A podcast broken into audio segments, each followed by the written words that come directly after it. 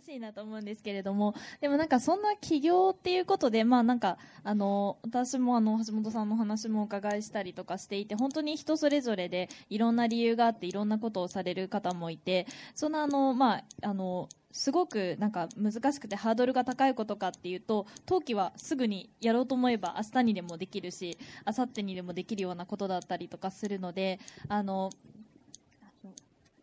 私ですか？ありがとうございます。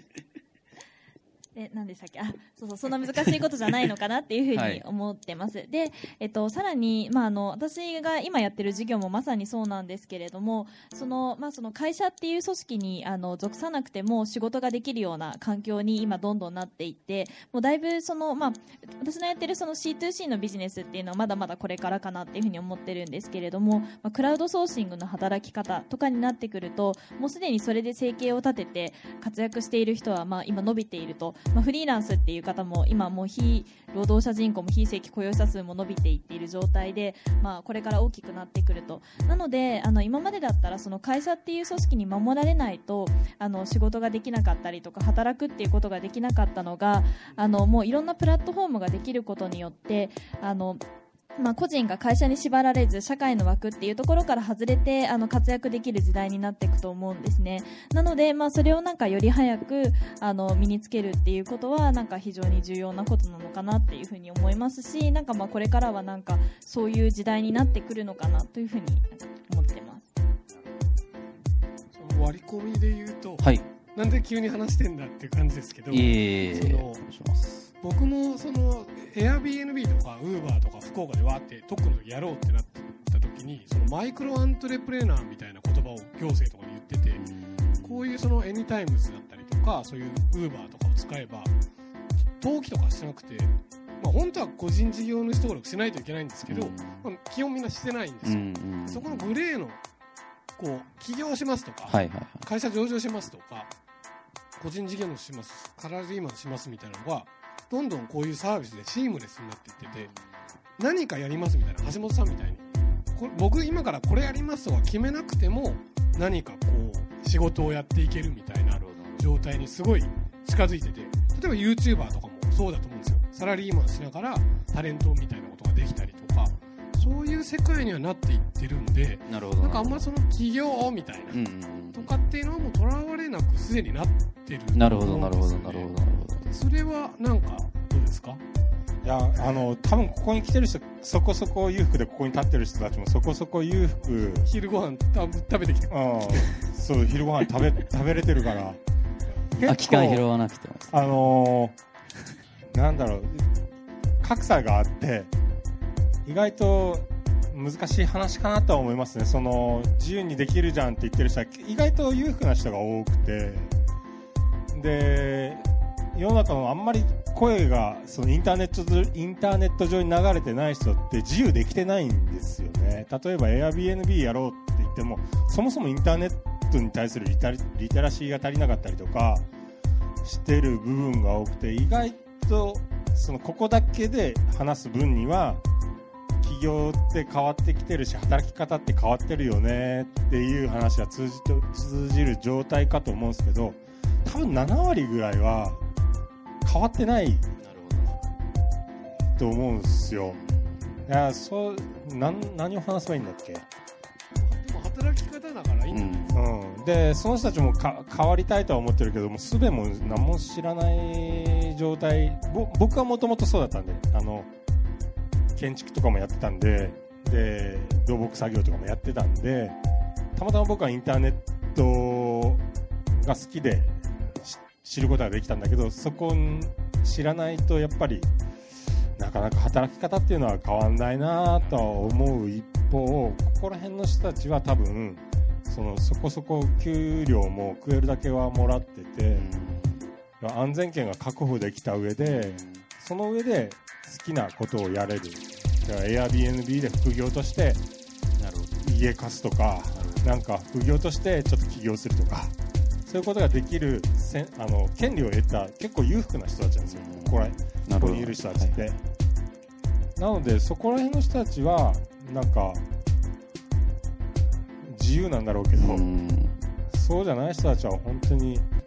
変わらないだろうなっていうここ数年変わらないだろうなっていうイメージではありますね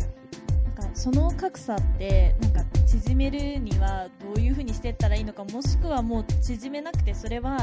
まあ、自己責任としてなんか格差はあり続けていくものなのかどうどう考えますまあ自己責任かなと思いますけどね、最終的にはですね、うん、だって本屋に行けば本あるし。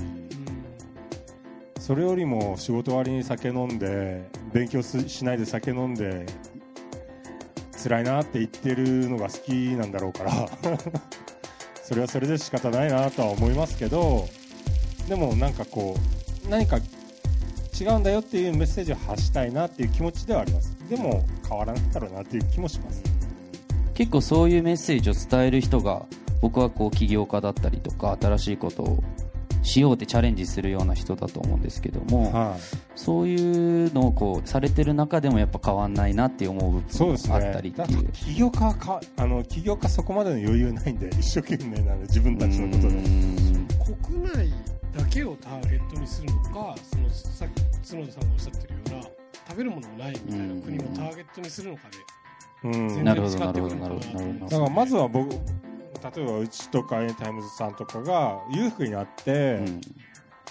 裕福になってからのその奉仕をやっていけばうん。変わっていくのかなとは思いますけどね。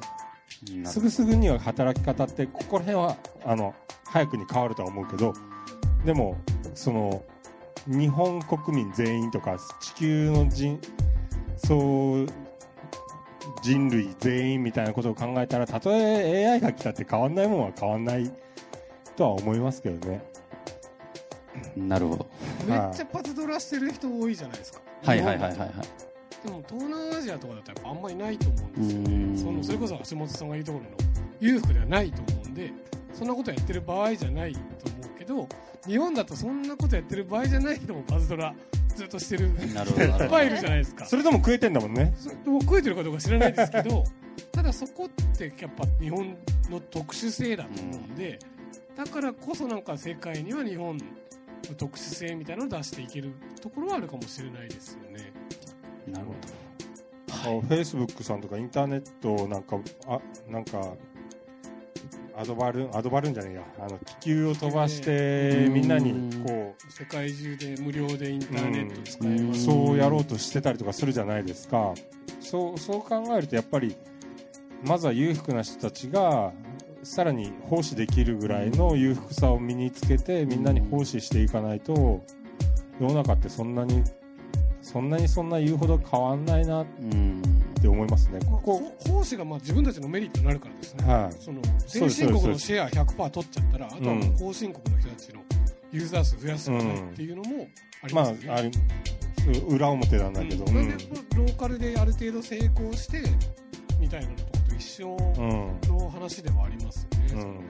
あここら辺のねアンテナ高い人はほらいつもさ、あの何々の時代の終焉とかさ、な なんかそういう記事読んでるからさ。資本主義の。あー世の中ってすぐすごい速さで変わってんだなって思うけどうん。1個階段を1個で 2, 2個ぐらい階段を降りると変わらない世の中がずっとあるのあで。そこら辺がどちらかというとそのそのマイノリティじゃないところベーシックの当たり前のところなんでそこら辺がそのターゲットとなって会話されるのであれば仕事って変わるよねっていうところを話すのであれば全然変わんないよって言っちゃいなますけどね。僕らは変わっていきますけど。角田さんが言ってた国連の話とかも結構近いじゃないですか？ちゃんとこう下積みして時間かけてエリートコース出世すればやっとやりたいことができるみたいな。証証券会社とかもそうですよ。すごいまさにそうですね。すごい勢いで伸びようとするスタートアップを助けますとか言言っときながらもかなりオールドスタイルでやってますからねあの人たち。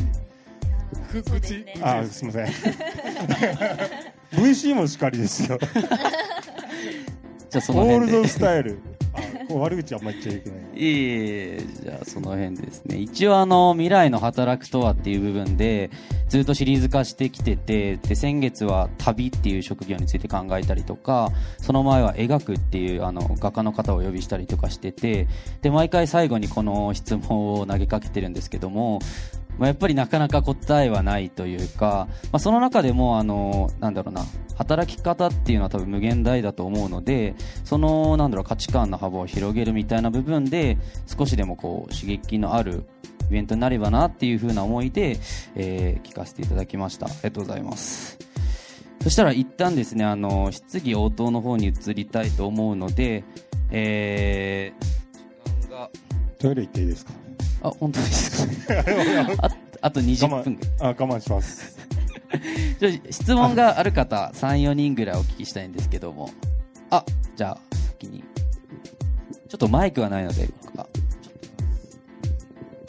あお話ありがとうございました、えっと、九州大学文学部1年の浅山亮って言います、えっと、今日イベントは松口さんからこうお誘いいただいて来たっていう感じなんですけど、えっと、自分が今ちょっとキャリア選択に迷ってる部分があってそのあ角田さんに質問なんですけどあの自分は今教師になりたいなっていうのがあってでもその中でもなんかその前に社会に出てそのそれこそ起業したりとかっていう経験をした上で先生になるのも全然ありかなと思っててそこで迷ってる部分があってその実際に角田さんがそのそうあの国連で働きたいと思いつつもその社会に出たっていうのを聞いてその社会にその出る出ようと思ったきっかけっていうかその理由とかっていうのを教えてもらえると嬉しいです。あと社会に出てみてよかったこととか。けると嬉しいです。わかります。ちょっと参考になるかわからないんですけど、えーと、私が1回社会に出た理由は2つあって、えーと、1つはちょっとどうしようもない理由というかあの、まあ、だあの国連に行くには実は大学院を出なきゃいけないんですね。であの両親から私大学時代あのもう部活に没頭していて全然勉強していなかったのであのもし大学院に行くのであれば社会に出てちゃんと自分であの大学院に行くあのものを 行かれます。us. あの であの稼いででそのお金で、まあ、大学院に行きなさいっていうことを言われていたので、まあ、それがもう本当どうしようもない、まあ、家庭の事情っていうことででも私はこれが良かったなと思ってるんですけれどもでもう一つの理由としてはやっぱりあの国連って、まあ、教師もそうだと思うんですけれども国際公務員で公務員になるので結構もう世の中のいわゆるなんかその社会とかビジネスっていうところかなりかけ離れた仕事になっちゃうのでなので、まあ、両方経験した方がよりあの広い視野で物事も考えられたりとかするようになるかな。っていうのも考えてでそれでまあ一回社会人を経験するのもいいなと思ったのがあります。ななのでその2つの理由なんですけどでなんか今のお話を聞いていてなんかまあでも多分どっちがいいっていう正解はなくって、まあ、その人それぞれだとは思うんですけれどもやっぱりなんか1回社会に出るとでしかも私の場合証券会社っていうのとあとまあ IT でまあ PR の仕事をして、まあ、全然違う仕事を経験するとなんかいろんなあの考え方の人にも出会ったりとかいろんななんかあの経験をした人にも出会うことができるのでそうするとより何かを考えるときに幅広い視点であの考えられるようになったりとかあと想像ができるようになる。で結構それって重要なことかなと思っていて。であとまあ特に教師とかになってくると、まあ、子どもたちを相手にするものだったりして多分いろんな意味を持った子どもたちもいたりすると思うのでそういう時になんかより多くの人生経験があった方があのよりいろんなことを伝えられるのかなっていうふうに思っていて。でなんかあの実際私の周りであの証券時代の同期が学校の先生にその後なった子がいてその子はもともと計画的に将来的に学校の先生になりたいけれども1回の社会を経験してからそれであの先生になりたいと。その方が説得力があるんじゃないかっていうことでやられていて。でその子はまあ実際にそれがすごくあの役に立っていて。やっぱりその証券会社で1回社会に出て働いたっていうところがその後しかも社会の先生だったりとかするので非常に説得力のあるあの先生になっているので良かったのかなっていうふうに思うので。でも自分であのやりたい方に決められたらいいかなっていう思います。大丈夫でしょうか？はい。じゃあ次の質問。一旦じゃあ一番後ろの方一番後ろ？はい。あそはいお願いします。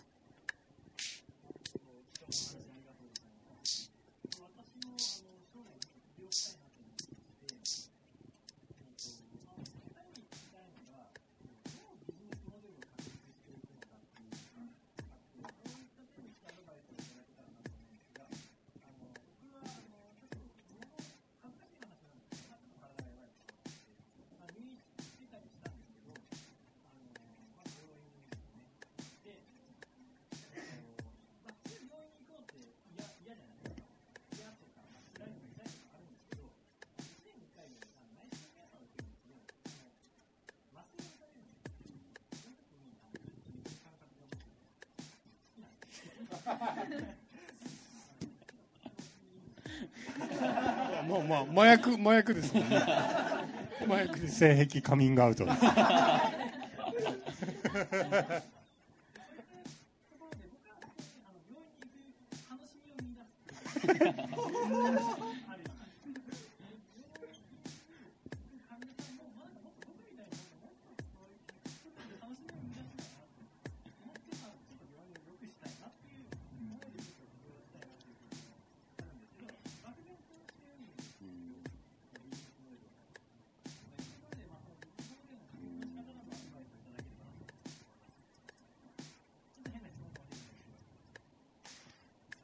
スモデルビジネスモデルっていうのが僕はあんまり分かってなくてその経営やっておきながらも。その要はどんな商売もやっぱり価値のあるものを提供してそれに見合ったもしくはそれ以上のバリューを得るっていうところもしかしたらそれ以下のバリューももあるかもしれないですけどでしかないと僕は思ってるんでどんなビジネスモデルを描いてもやっぱりそれでしかないのでうんなんか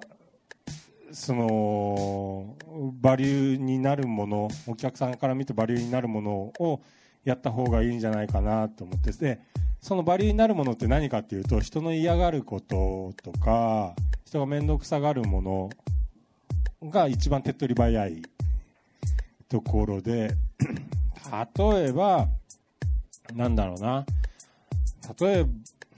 そうですね。例えばうちのサービスでいくと、プロジェクトマネジメントツールを、えっと、ASP 型 SARS 型で提供してるんですけどクラウドサービスとして提供してるんですけどお客さんとしてはそういうツールをまず作るのが億劫だったりだとか作ったとしてもそれのサーバーメンテナンスするのがやっぱり嫌なんですよ。面倒だし。でそういうところにバリューがあるんですね。なので継続的にお金払ってくれるんですよ。なのでその病院に行く人が行きたがるところで何が嫌かみたいなところを楽しくすることができればそこにバリューがあったりだとか嫌なところを全部引き受けたら注射とか嫌だったら引き受け入れないけど、その嫌嫌がる部分を引き受けるようにしたらそれなりにお金になるんじゃないかなと思います。はい。はい。角田さんは？あすごい勉強になりました。でも本当に なんかそうだなっていうふうにあの思ってなんかあの私も付け足すこと特にないので本当におっしゃる通りだなっていうふうに思って。お二人コンシューマー向けって言ってその一般のユーザー向け特にエニタイムズって C2C ではい。一番僕難しい領域だと思ってて橋本さんの方 B2B ってビジネスユーザーがビジネスユーザーに売るみたいなので統計的には多分 B2B の方がだいぶやりやすいその大きく跳ねるのは C2C の方がわかんないですけど。まああの跳ねるといいなということをやって考えてはいるんですけれども、やっぱりあの数で言うとじゃあ B と C の数どっちが多いかって言ったらやっぱり C だったりとか、ですよね。はい。特に自分がやってるものだと、まあ、日常のちょっとした用事とかなので誰にでも関係してくることなのでもちろんあの順番にあの、まあ、ターゲットは絞ってやってますけれども将来的には本当に誰でも使えるようなそういうサービスにしていきたいと思うのででもただそうするとその誰もが使えるものっていうのは非常に難しいバリューになってくるので、なんかそれをどうやって作るのかっていうのはあのすごく日々悩んでますね。うん。どどうその病院に行きたがらない人がいるわけじゃないですか。そのそういう人たちに向けてどうどういうものが提供できる感じなんですか？あなるほどなるほど。すごくね。うん。すごくレアだよね。だあの病院に行くのが気持ちいいと楽しいと感じているっていう時点で結構レアなユーザーをターゲットとしてますよね。例えばそのコンシューマー向けだったら今だったら IoT とかでなんかトイレにこはいうセンサーついててみたいな、はい。毎日トイレ使ってたらちょっと異常値が出たら、はい。あちょっとこれ病院行きなさいよって毎日センシングしてたら。あ病院に行かなくていいっていう嫌な部分を引き受けたらお金になるなるって話ですよね今。いやいや違います家で異常値が出ればあこれちょっと行った方がいいなとかってなるっていうのもまあ促すことにはなるじゃないですか。うん。でそこにちょっともう楽しさとかがあれば、はいはい。みたいなのとかだとダメなんですよではない。ドクターが訪問してくるとかですか？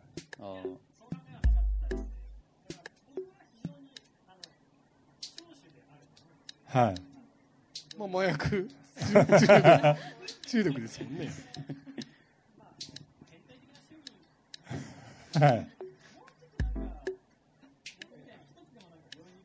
そうですね。その気持ちいいのがいいのか病院がいいのかちょっと疑問です。はい。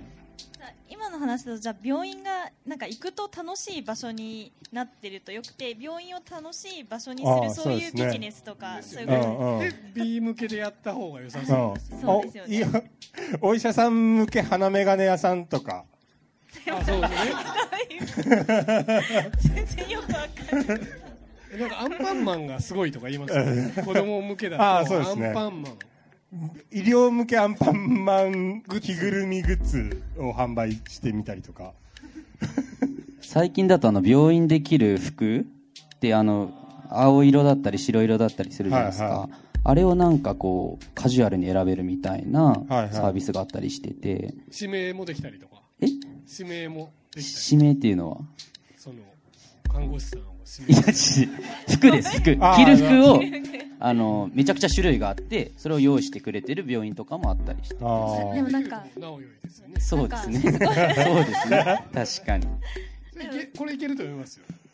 看護師を指名できるサービス。で意外とねここういうなんアイデアみたいなのは別の切り口で攻めた方がなるほどなるほどなるほどなるほど。あの良かったりするんですよねその指名できたりとか あれ？じゃあ一旦次に行ってもよろしいでしょうか。えそしたら、えっと、次の質問に行こうと思うんですけども、えーじゃあ行きます。はい。3年目とお聞きしたんですけれども、えー現在抱えている問題、それと解決方法、えっとまあさん問題はあるんですけれども やっぱりあの一番難しいなと思うのが C2C でしかもさらにリアルで人が会うんですね。でやっぱそこに対して抵抗がある人っていうのが非常にやっぱりまだまだあのアンケートを取っても非常に多くってで、まあ、インターネット上で出会ってでインターネット上で、まあ、例えばプログラミングだったりデザインだったりそういうのを受発注するっていうところだったら、まあ、あの抵抗なくできる方があの多くなってきてるんですけれどもやっぱりそのインターネット上で出会った人とリアルで会うっていうとやっぱりもうあのいわゆる出会い系みたいなイメージが強かったりとかこれはあの本当にあの年齢に比例してアンケート結果もすごい分かりやすい結果が出ていてもうあの上がれば上がるほどやっぱりそういったサービスは怖くて使いたくないっていうところが多いんですね。なので、まあ、もちろんその信用っていうところだったりを、まあ、プラットフォーム上で、まあ、いかに担保できるかっていう施策はいろいろ打っているもののやっぱりそういうそのなんか、まあ、結構文化的なものも非常に多いですよね。なのでなんかそこをどういうふうに変えていくことができるかっていうのは非常にあの難しいなと。もしかして変えていくものじゃなくってその時代に合わせていかなきゃいけない部分もあるのかなと思ったりしていて、まあ、そこがすごく大きな課題ですね。ありがとうございます。橋本さん大丈夫ですか？あ、だ大丈夫ですか？あ大丈夫ですよ。話そうとして。体調とか？え？体調とか？体調よ酔い具合とか？酔い具合とか、大丈夫ですよ。多分4本目とかだと思う。はい。まだいけます。わかりました。今免許でされてるんですっけ？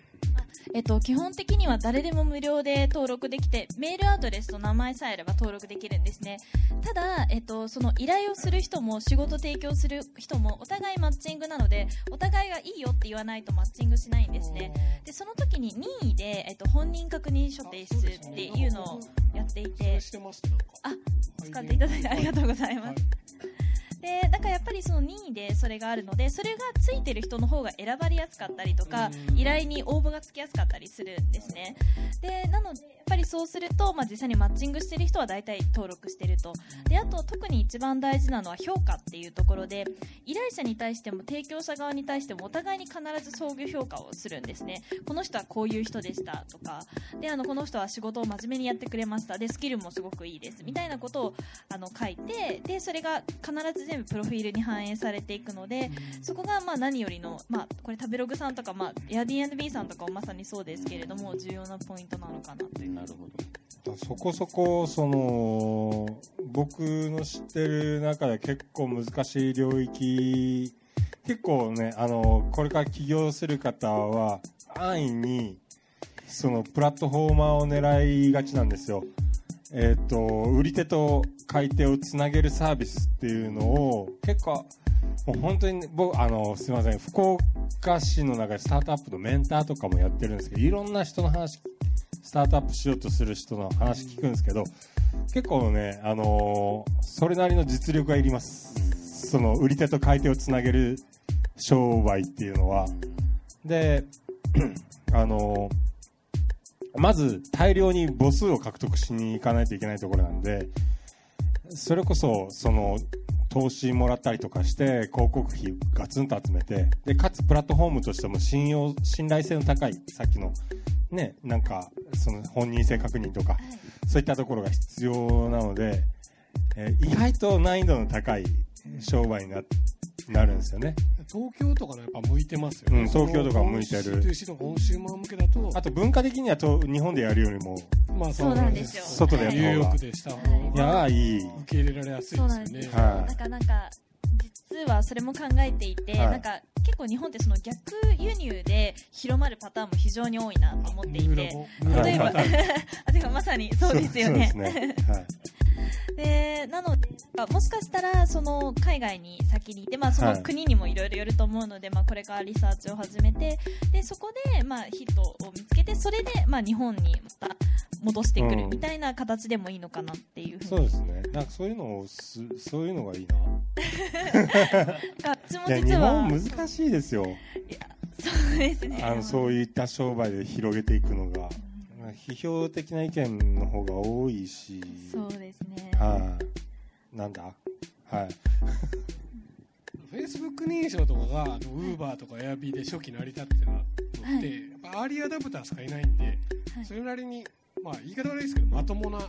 ん層が多いじゃないですか、うん。さっき橋本さんが言ってたそのはい。IT リテラシーがそれなりにあって、教養もあってみたいな。そういう人たちだと変なこと起こりにくいみたいなのが先にやっぱアメリカとかでうん。発信されてるんででも日本に持ってくると FB 認証とかってうんなんか信憑性ないみたいな。FB アカウント何個も作ってる人がいっぱいいるしちゃんと使ってないとか、はいはい。たくさんいらっしゃると思そううんで。ですね。一回出そうとしたことがあるんですけれどもあんまり需要がなくってそこがそんなに信頼性に日本の場合だとつながらなかったのでやっぱ本人確認書書類を提出してるかっていうのが一番だったっていうのがね。あれどうかと思いますけどね。フェイスブックもあの考えようによっちゃ本人性確認をずっとやってるところで要は変なアカウントはバンしていってるんで、はい。あのそこそこ揃ってるは信用性はあるう。ん信用性はあるっていう担保できてるんですけど、それよりも免許証の方がいいみたいなのは日本はありますよね。日本のなんか文化っていうところが、そこがあるのかな。うん、ありますね。はい。わかりました。よよろしいでしょうか？はい。よあよかった。あ大丈夫です。じゃあ次に行きたいと思うんですけども。あと質問のある方手を挙げてもらうじゃああとお二人で終わりにしたいと思います。手前の方からよろしいでしょうか。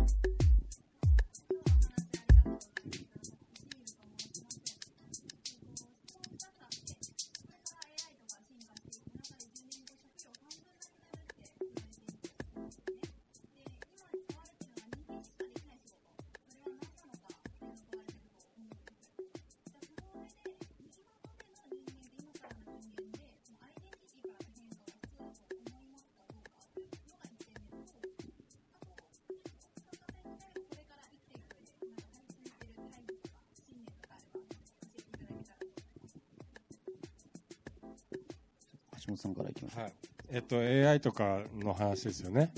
そうです。本当さっきも話したんですけど、AI とかでわーってなってるのは多分ここら辺の人間だけでそんなに大きなインパクトが社会的にあるかというと僕は短い話で5年後とかにはそんなにインパクトないんじゃないかなと思ってますでで多分これに職業が半分なくなるっていうのは意外と10年前も言われてたし20年前30年前40年前も言われてたことなのでなくなったとしても新しい商売が生まれてるはずなのでそんなに心配はしなくていいかなと思います。でで肝なんですけどサバイバル能力を高めた方がよくてそのなんていうんですか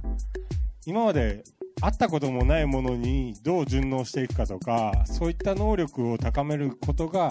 これから先っていうか今までもなんですけどはい、生き残る能力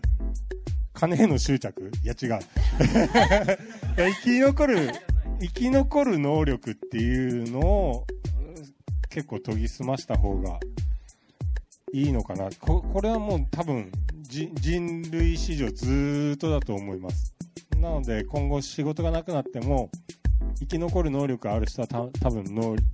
生きていけるしあの人人類の欲してる欲求ってそんなに変わってないんで太古の昔から。ってことはそれに対する解決方法も手法は違うけども根本的な解決は一緒なのでそのすごく抽象的なレベルで仕事っていうものを捉えていたら特にその変わることはないのかなとは思います。小手先の話だと HTML うまく書けます。とかっていう小手先の話だとなくなる可能性はもちろんありますけどもうちょっと仕事の抽象度を上げてうまくこう宣伝広告できますよっていうレベルの仕事だと特になくなることはないかなとは思いますね。はいないないですね。あ僕もそう思います。僕はそう思います。あっていうか人間に合わせて社会が変わっていくはずなので。ず テクノロジーが変わっていくはずなので。人間はずっと変わらないでいいと思います。はい。あとなもう一つの質問なんだっけ？信念。ああサバイバル能力ですね。本当サバイバル能力大事これからもっといい AI とか発達するよりもここら辺に爆弾落ちるんじゃないかとか なんか地震で壊滅状態になるんじゃないかって思うとやっぱりサバイバル能力っていうのはすごく重要で食料をどうやって見っけるかとか そこ 筋トレ筋トレです筋トレとかいやとかすごくすごくひょんなことから貧乏になったとかなる時にどうやって生きていくかとか答えのないなんか最近ハードシンクだっけ？ハードシングス。ハードシングスとかっていう書書籍でもなんか帯に書いてあったんですけど答えのない問題に対してどうやって立ち向かっていくかっていうのがすごく大事なんでなんだっけ？質問の一つ。信念とサバイバルをしようサバイバルをしよ stay hungry、うはい stay hungry stay foolish。それは、ま、言ってない。です言ってない。 Stay hungry。はい。はい。そしたらつ 角田さんよろしいえっと、信念のところで、あの、実はあの、エニタイムズっていう会社名は、あの、ある意味が込められていて、それがあの、ダーウィンの進化論の話なんですね。で、でもこれなんか実はダーウィンが実は言ってないっていう話もあったりして、なんかどうなのかな、わかんないんですけれども、なんかまあ、その内容でいわゆるその強いものでも賢いものではなく、でもなくて、あの、変化に適応できるものが最終的に生き残る。だからまあ、サバイバル能力って、まさにそういうことかなと思っていて、だから私たちの授業もそういう形でちゃんとその時代に合ったその変化に対応できるそういうあの会社にしていきたいなそういう事業だけじゃなくてそういう会社にしていきたいなと思って、まあ、この会社名にあのしてるんですけれどもなのでそれがあの私たちのあの信念だったりもします。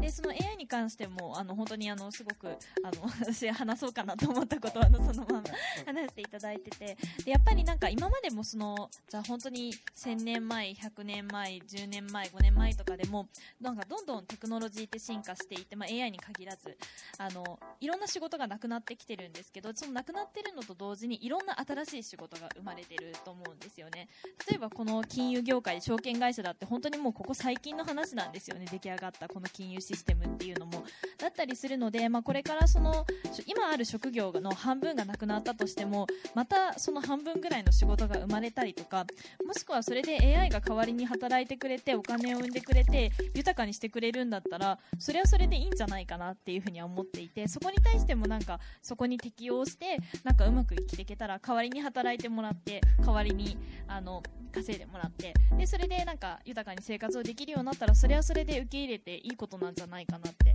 働かなくてもそうやって生活できるんだったらそれが幸せだしで働くことが楽しいと思う人だったら、まあ、何かしら新しいビジネスを探したりすればいいんじゃないかなというふうな考えでいます。なるほどパズルドラやってるだけで食べていけたらいいですもんね。そうですね。いやいや絶対ねあの仕事をすごい抽象的なレベルで捉えた方がうん。いいですよ。あのー小手先のテクニックはもちろんあの今を生きていく上で大切なんですけど今度はサバイバルの時に小手先じゃないことが重要になるんで本人の仕事としての質問なんですか？それかなんか世の中の流れ的にどうなるか知りたいみたいな質問なんですか？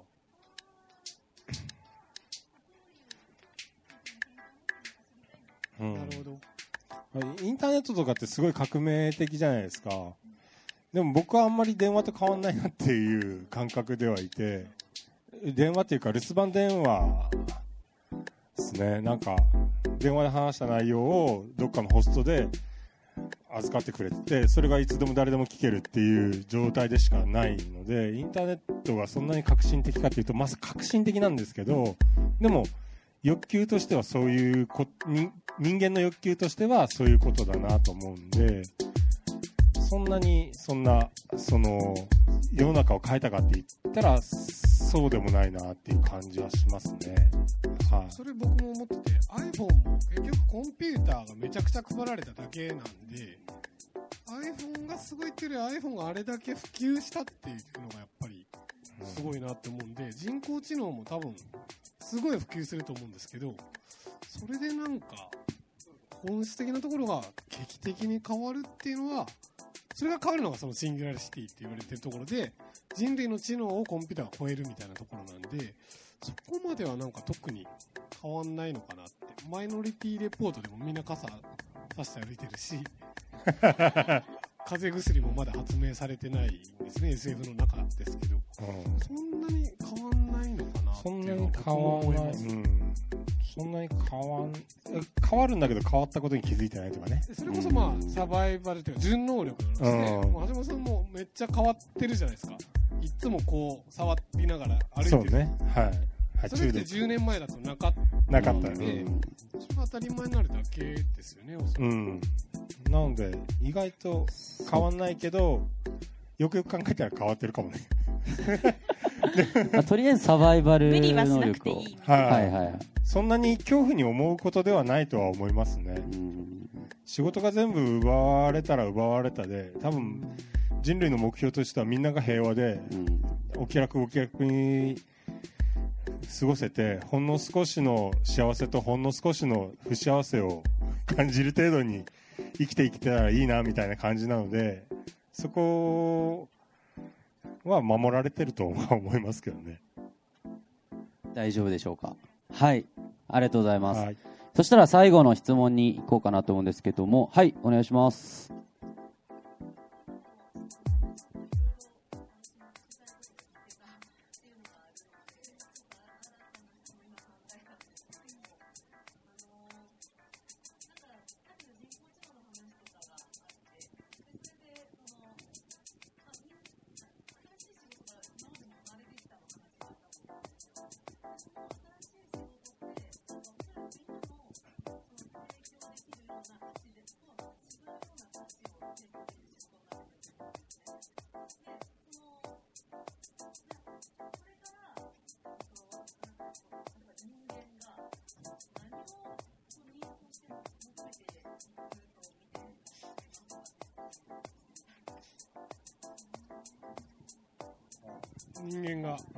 人類が何を求めて。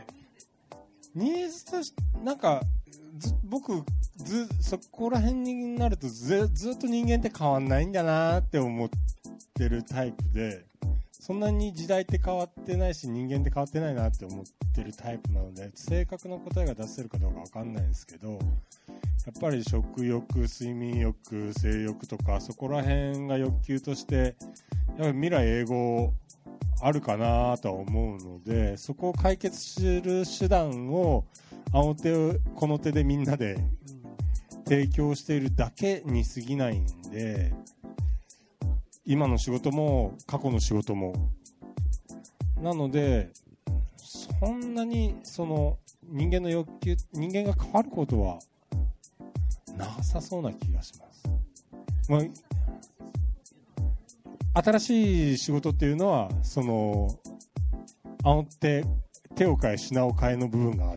新しい仕事の部分で道具が変わってるとは思いますけど手を変え品を変えですね。だから仕事っていうのを抽象的に捉えた方がサバイバル能力が高まるよっていうところでそのよ人間の欲求っていうのを抽象的に捉えて解決方法を抽象的にやってたらあの手この手っていうのは本当に3年とか5年ぐらいの命だとは思いますけどね。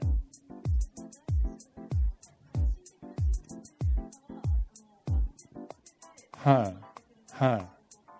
い、はいですね。あ結構み多分僕も含めてここにいるアンテナの高い人はアンテナの高いせいで新しい仕事がたくさん生まれてるように感じてると思いますけど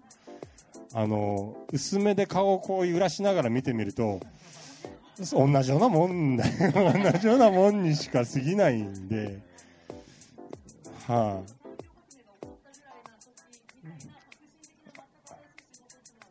い、うん、うん、そんなに生まれないと思います。産業革命の時も、そんなに新しい仕事、いや、よ、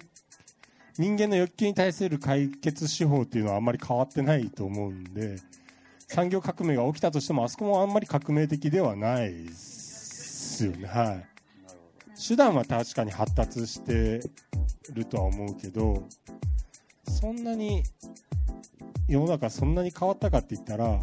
変わってはないなっていう感じはしますね。極めて少数派の意見だと思いますけど、はい。角田さんは？そこのその欲求っていうところをなんかだけをなんか細分化して見てみるとなんかあのそのいわゆるその基本の4つの欲求っていうところが満たされてくると、まあ、で今の時代って、まあ、特に先進国とかですとそこが満たされてる、まあ、ケースが多いと、まあ、いわゆるその衣食住に困らないっていう風になってくるそうすると、まあ、すごい小さな話ですけれどもどういう欲求が次に来るかっていうと、まあ、最終的に自己承認欲求だったりとか自己向上心だったりとかなんかそういうところに来るかなと思っていてだからもしかするとその自己承認欲求とか自己向上心を掴んだようなもしかしたらあの働き方とか、うん、ビジネスっていう Facebook のはのいいねとか。そうですね。あの、実はうちの授業でもまさにそれがデータとして現れ始めていて、仕事提供者側なんですよ、特に。で、あの、アンケートを取るんですね。まあ、何のためにここで働いてるんですか？なんか何がいいですか？っていうところを聞くと、実はあの、60%から70%の人が、あの、お小遣い稼ぎよりも、あの、その自分が社会とつながってるとか、認められてるとか、自分の今までスキルだと思ってなかった掃除とか家事とかが、あの、認められると。それでお小遣いをもらえるっていうことが認められたとして、すごく嬉しいと。それでやってるみたいな人たちも多いので、なんかもしかするとその欲求っていう中でもそういったところがもしかして増えてくるかもしれないなっていうふうに。あなんかダニエル・ピンクの「モチベーション3.0」っていう本あのドライブっていう本なんですけどそれだとやっぱりまずは承認欲求みたいなところかもしれないですけどそのまず自己追求みたいなのがあって自分の目的を追求する自由を追い求められると嬉しいっていうのとかあと自分のやってることがどんどん卓越していくのがいいとかこれは多分パズドラをやってる人たちがそうなんでしょうけどそうですね。それとか、あともう一つなんかあったんですけど、多分、その、麻薬とかですねはいあの、ちはいじゃねえよ。その睡眠欲とか性欲とか食欲とか省いたところで話してるその欲承認欲求とかっていうのは、その内的内的欲求を満たすようなはい。のかな？が、はい。えっと、欲求として、人間の欲求としてはついてきそうですよね。そうですね。っていうか睡眠欲とかそこら辺はもう AI でお前何時に寝れって言われて寝て起きてっていうところで解決できてあとは次の商売としたらそのはい。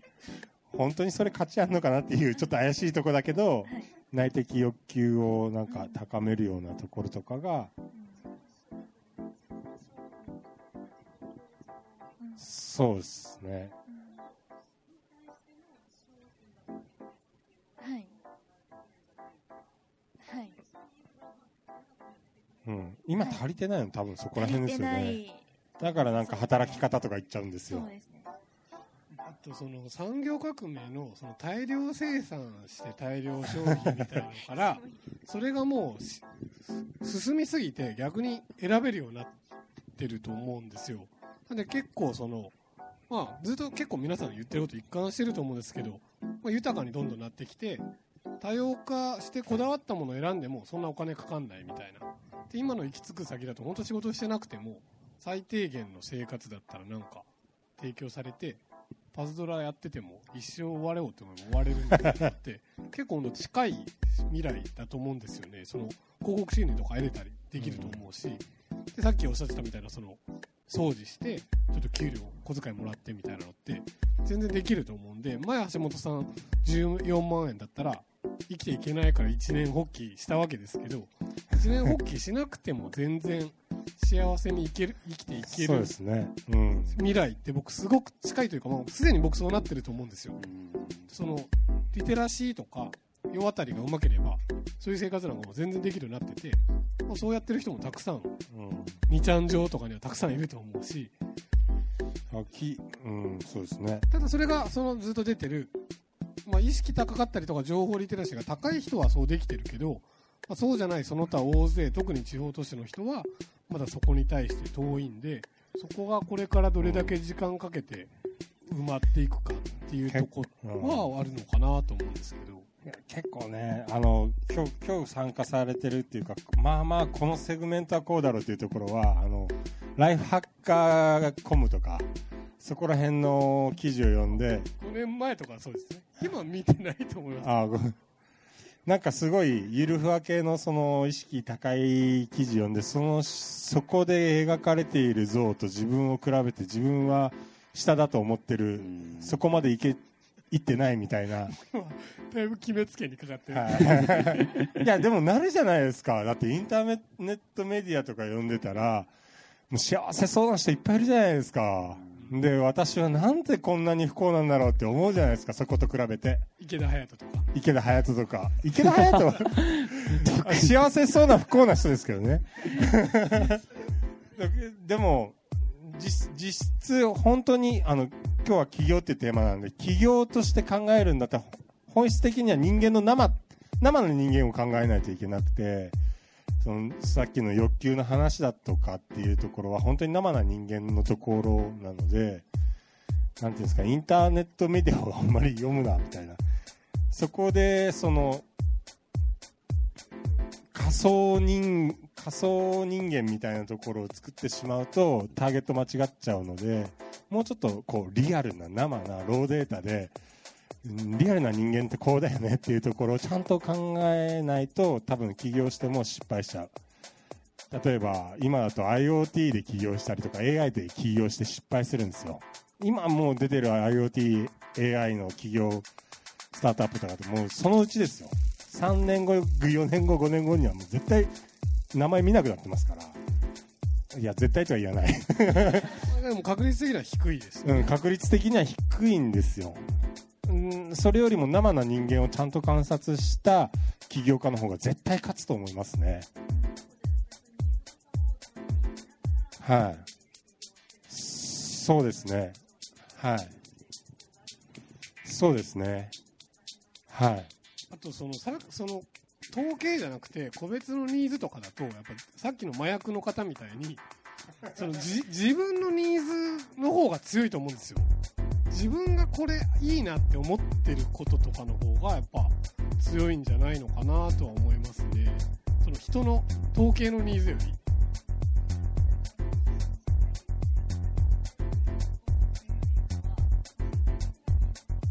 ああなるほどなるほど。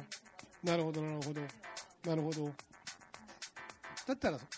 橋本さんのでいいと思います。はい。大丈夫でしょうか。ありがとうございますそしたらちょっと時間もあれですので一旦ですねあのこれで。時間どれですか？えー、とちょっと押してるので 一旦あのこれで締めたいと思うんですけどもあのこのプロジェクトがですね単発でそのイベントをやってるだけじゃなくてぜひコミュニティにしていこうというコンセプトを持ってますのであのぜひ今日知り合ったお友達の方だったりとかこの後ちょっとゲストの方とこの辺でワイワイ交流してもらえたらなというふうに思うんですけどもそれであのぜひコミュニティとして仲良くなっていただいてえーまあ、僕らの会でいうと毎月第2火曜日にやってますのでまたお越しいただいたりとか他のリシンクのイベントにもぜひ参加してほしいなというふうに思います。で最後にちょっとお一言ずついただいて終わろうかな。一恵さんから。はい。本当一言でもいいので。一言もうやっぱりサウンドファシリテーターはすごいな。これを全部ボイスパーカッションでやってるとは思えないですありがとうございました。ありがとうございました。じゃあ橋本さんお願いします。えー今日起業あくまで起業っていう、はいはいはいはい。あ起業はおすすめはしないです。うん。あのーやりたい人だけやったらで。でもやる際はおすすめなんです。おすすめは不労所得を得るっていう。ふ はい、遺産で遺産でマンションを手に入れた。そういうところをぜひ目指してください。ありがとうございます、はい。ありがとうございます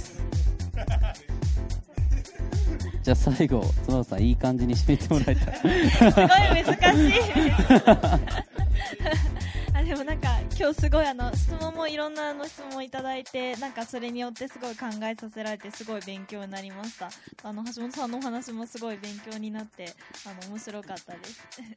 でなんかやっぱりなんかさっきあのそのなんかまあサバイバル能力が大事だみたいな話もあったと思うんですけれどもそのまあ最近だとまあその起業がかっこいいだったりとかなんかじゃさっきも女性って話がありましたけど女性の起業家を増やそうだったりとかなんか働く女性を増やそうとか、まあ、いろんなあの視点からいろんな話があると思うんですけれどもでもまあそれ何がいいかとか何が正解かって結局なんか自分の中で決めるものだったりするのでなんかそれって別になんかあの無理にその起業とかじゃなくてもじ さすがさすがって横から言って なのでなんかその自分のまあなんか本当になんかやりたいことは何なのか好きなことは何なのかっていうところだけなんかその社会の枠とか固定観念とかになんかとらわれないであの決められたらいいのかなって自分自身もそうしていきたいなっていうふうに思ってます。今日はありがとうございました。ありがとうございます。そしたら一旦この後あの交流会に移ろうかな、こまあ、交流会というかですねこの中でワイワイ喋っていただけたらなというふうに思うんですけども。一回写真集合写真。Love FM Podcast. ラブ f m のホームページではポッドキャストを配信中。スマートフォンやオーディオプレイヤーを使えばいつでもどこでもラブ f m が楽しめます。ラブ FM.co.jp にアクセスしてくださいね。Love FM Podcast.